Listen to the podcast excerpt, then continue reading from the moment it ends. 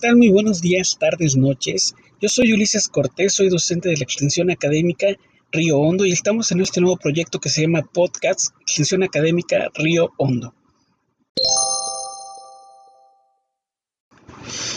Bueno, pues hoy vamos a hablar un poquito de anatomía, anatomía de, las, de los huesos, principalmente de la cavidad craneal. Vamos a ver cómo están conformados estos huesos. Tenemos primer hueso que es el etmoides, luego tenemos los esfenoides, tenemos el frontal, tenemos temporal que son dos de lado y lado y tenemos también lo que son dos parietales y finalmente tenemos el occipital.